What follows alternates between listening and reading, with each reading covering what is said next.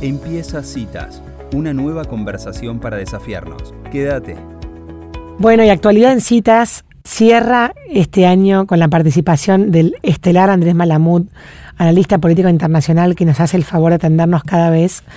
Y la verdad que es un lujo poder preguntarle las cosas que nos preguntamos todos y escuchar con claridad conceptual, con la claridad conceptual que tiene él, cómo responde a las preguntas. Bienvenido, Andrés, a Citas. Te saludo, Elisa Peirano. ¿Cómo estás? Hola, Elisa. ¿Cómo estás vos? Yo muy bien. Bueno, Andrés, obviamente todo el mundo nos mandaba mensajes para preguntarnos, que te preguntáramos a vos, ¿qué relevancia le das a la condena que tuvo Cristina y cómo ves esto para adelante? Institucionalmente tiene la importancia de que la corrupción no se impune. Uh-huh. Las consecuencias jurídicas por ahora son nulas. Esa no va presa ni queda inhabilitada, porque en Argentina tiene que apelar a la segunda instancia, que es la Cámara de Casación, y finalmente el recurso a la Corte. Y eso va a llevar entre 4 y 8 años. Uh-huh. Así que las consecuencias jurídicas son nulas. Las consecuencias políticas pueden ser más importantes. Electorales, no mucho, porque aquí la gente no cambia de posición. Los que la apoyan a ella creen que hay una conspiración de la justicia y de Mañeto contra el Poder Popular, y los que están en contra de ella piensan que es una ladrona y lo hubieran pensado aunque la absolvieran. Lo que me parece que tuvo como consecuencia esto es desequilibrarla. Ella se desequilibró emocionalmente y renunció a la ambigüedad. Hasta ahora la principal arma que ella tenía era la posibilidad de su candidatura. Cuando ella dice, no voy a ser candidata, no voy a estar en ninguna lista, lo que está haciendo es arruinando su capacidad de ordenar el sistema político. Y a partir de ahora se despelote como patear un hormiguero. Queda la oposición en una condición en la que no estaba antes, dificultándole la vida a los halcones y facilitándosela a las palomas, y queda el peronismo en estado de anarquía. Porque a partir de ahora cualquiera puede ser candidato, difícilmente alguno sea presidente. Pero es un vale todo. Y eso a ella no le conviene. Así que no conveniente, siendo tan evidente que no le conviene, para mí lo que hubo aquí es un efecto psicológico que los jueces no deben haber calibrado. Las consecuencias no son ni jurídicas ni políticas, fueron psicológicas. Y ese impacto psicológico tuvo después efecto político. Claro, porque ella en el momento que dice que no va a ser candidata se la nota agitada, enojada, como decís vos, se la nota emocional. Ahora, ¿vos te parece que una declaración hecha en medios con ese nivel de, digamos, de falta de gestión emocional, ella después no va a ir sobre su propia palabra y al final se puede presentar? ¿Te parece que va a cumplir su palabra?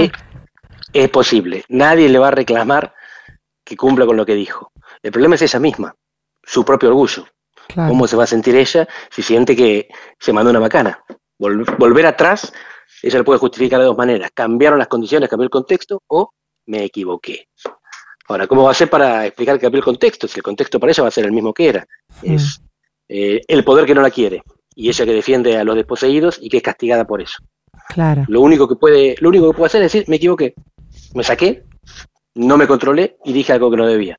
¿Cómo puede esconder un eventual retroceso? La típica vía es el operativo clamor, que salga un pueblo a la calle, pídele que por favor renuncie a la renuncia.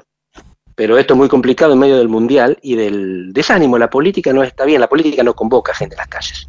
Así que para ella va a ser muy difícil como que vayan 200.000 personas a la Plaza de Mayo o al balcón de su casa a pedirle que por favor vuelva. Y si no lo consigue, tiene costos no reputacionales, costos psicológicos tremendos, volver para atrás.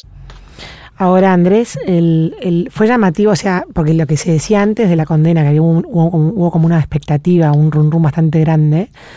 Se decía que si la condenaban los 12 años que se habían pedido, como que se iba a armar una desestabilización social, etcétera.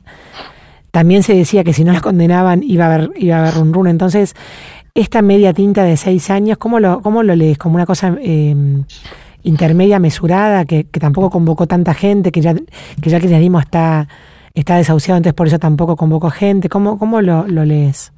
Bueno, hay dos maneras de leerla. Una es, como estás haciendo vos, políticamente. Los jueces tiraron al medio para no enardecer ni a los unos ni a los otros. La otra es jurídicamente. Los jueces emitieron esta sentencia porque pensaron que era la que se atenía a derecho, la que correspondía en función de las leyes. Yo tiendo a imaginarme que fue esto. Los jueces votaron divididos, fueron 2-1. Hubo uno que votó por darle todo, por condenarla más largo, sí, por lo que pedía el fiscal. El fiscal parece que va a apelar. Porque no está satisfecho con la baja condena. Pero sin conocer demasiado los jueces que intervinieron en el caso, quiero pensar que fue una decisión jurídica, que no midieron cuánta gente podía ir a la plaza del sí o a la plaza del no. Claro. Pero no tengo más información que esa. Ahora, el hecho de que no hayan condenado por asociación ilícita, que es lo que el fiscal va a apelar, llama la atención. ¿Te parece que puede haber sido una estrategia también de empezar a condenarla por este cargo y después que eso sea como la punta de una cuña para empezar después a reabrir la causa TESUR que se está hablando, reabrir la causa de los sauces, reabrir todo lo que viene, esa batalla legal que ya había logrado controlar? Es que no la condenan por asociación ilícita. Por eso. Esta es la clave. No la condenan, claro. Así que la condenan por delitos comunes, malversación de fondos, por ejemplo, defraudación, que es lo que corresponde. Porque la otra es una ley que viene de periodos oscuros y que politiza la causa. Así que lo mejor que pueden hacer los jueces es evitar la politización de la causa. Sí, miren, hay denuncias suficientemente sólidas, con indicios a los cuales le damos veracidad, que nos permiten condenarla por esto. No precisamos lo otro. Encuentren más de esto, más defraudación, más malversación, y olvídense de la asociación ilícita, que va a ser siempre polémica. Ah, está bien, no sabía eso de la... Pero esto, pero esto es un cálculo, que pienso que puede pasar por la cabeza de los jueces, pero no estoy seguro de que haya sido lo que definió. Claro. Como te decía antes, a lo mejor los tipos simplemente piensan que no corresponde la asociación ilícita. No es que quisieron evitar la polémica, simplemente piensan que no va y listo. Claro. Ahora, Andrés, a mí me llamó la atención, esto es a nivel personal, la cantidad de adhesiones, entre comillas, institucionales que hubo de figuras del organismo del Estado adhiriendo a Cristina, digamos, y condenando a los jueces. Y me respondieron en Twitter, red social la que amo, muy subjetiva, que eso tenía que ver con que estaban todas estas instituciones tomadas por gente de la cámpora. ¿Vos crees que esto es así? No, pero sí que hay muchos aprietes. Y creo que esto no es así porque entre la lista de embajadores, es decir, de representantes del Estado argentino ante otras naciones, que firmaron contra la justicia argentina, es decir, firmaron en desconocimiento de la división de poderes, firmaron criticando el incumplimiento de la Constitución, sí. Había albertistas. Está Marcela Lozardo, la embajadora de Alberto, o sea, de Argentina, en la UNESCO. Sí. No es kirchnerista, es anti, si me preguntás, es anti-cristinista. Claro, pero ¿por qué esa mezcla? Porque el presidente necesita congraciarse con el kirchnerismo para poder gobernar. Así que no fue solamente por kirchnerista, fue también por chantajeados, por presionados. Fueron los albertistas que prefieren pasar por kirchneristas para que no les haga la vida imposible. ¿Hay peronismo fuera del kirchnerismo? Hay, pero no tiene votos. La única excepción es Schiaretti. ¿Y por qué dijiste recién que esta negativa de Cristina a ser candidata, que ojalá la mantenga, es una opinión personal de vuelta, facilita las palomas y complica los halcones? Porque Macri se beneficiaba cuando Cristina crecía. Esto estaba medido, cuando crecía un halcón crecía la otra y viceversa. Esos son su versión especular, es el otro en el espejo. Cuando Cristina tenía más chances, más se irritaban los anticristinistas y más querían a alguien fuerte en contra. Cuando Cristina no está, es difícil tener el mismo nivel de rabia contra ponerle Massa o incluso Kicillof. El odio es contra ella. Y el odio de unos genera la pasión de los otros. Y en tu mirada, ¿cuál será el candidato que van a sacar? ¿Massa? Es difícil saber. El Kicillof es un buen candidato para la provincia de Buenos Aires, que para el gobierno es probable de mantener, porque el sistema electoral lo favorece, no hay balotaje y ellos siempre tienen el 40%, con eso te gana, y porque nadie vota al gobernador de la provincia. Claro. Pasa inadvertido. Scioli, cuando perdió la presidencia, no perdió la provincia, a pesar de las inundaciones en La Plata y los muertos por esas inundaciones. Hay que recordar eso.